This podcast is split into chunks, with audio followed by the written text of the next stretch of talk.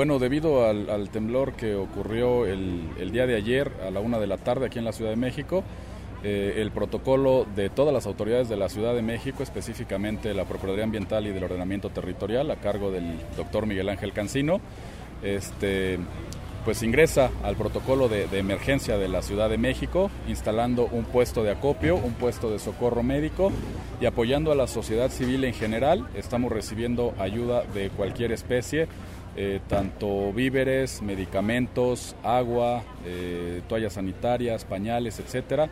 Estamos recibiendo cualquier ayuda y de aquí se está canalizando a albergues y a centros de acopio masivos. Tenemos conocimiento también que en el estado de Puebla hubo daños, entonces mucha de esa, de esa eh, información bueno, pues va para allá. Eso es lo que estamos haciendo en la Procuraduría Ambiental. Y si no, en puntos eh, específicos de socorro, se están instalando en la calle, como ustedes lo pueden ver, eh, en la vía pública estamos instalando puestos de socorro y así es como estamos ayudando. Todo el gobierno del Distrito Federal está apoyando en eso, es la instrucción del jefe de gobierno. Muchas gracias. ¿Tu nombre? Alejandro Viñas Ortega. Muchas gracias.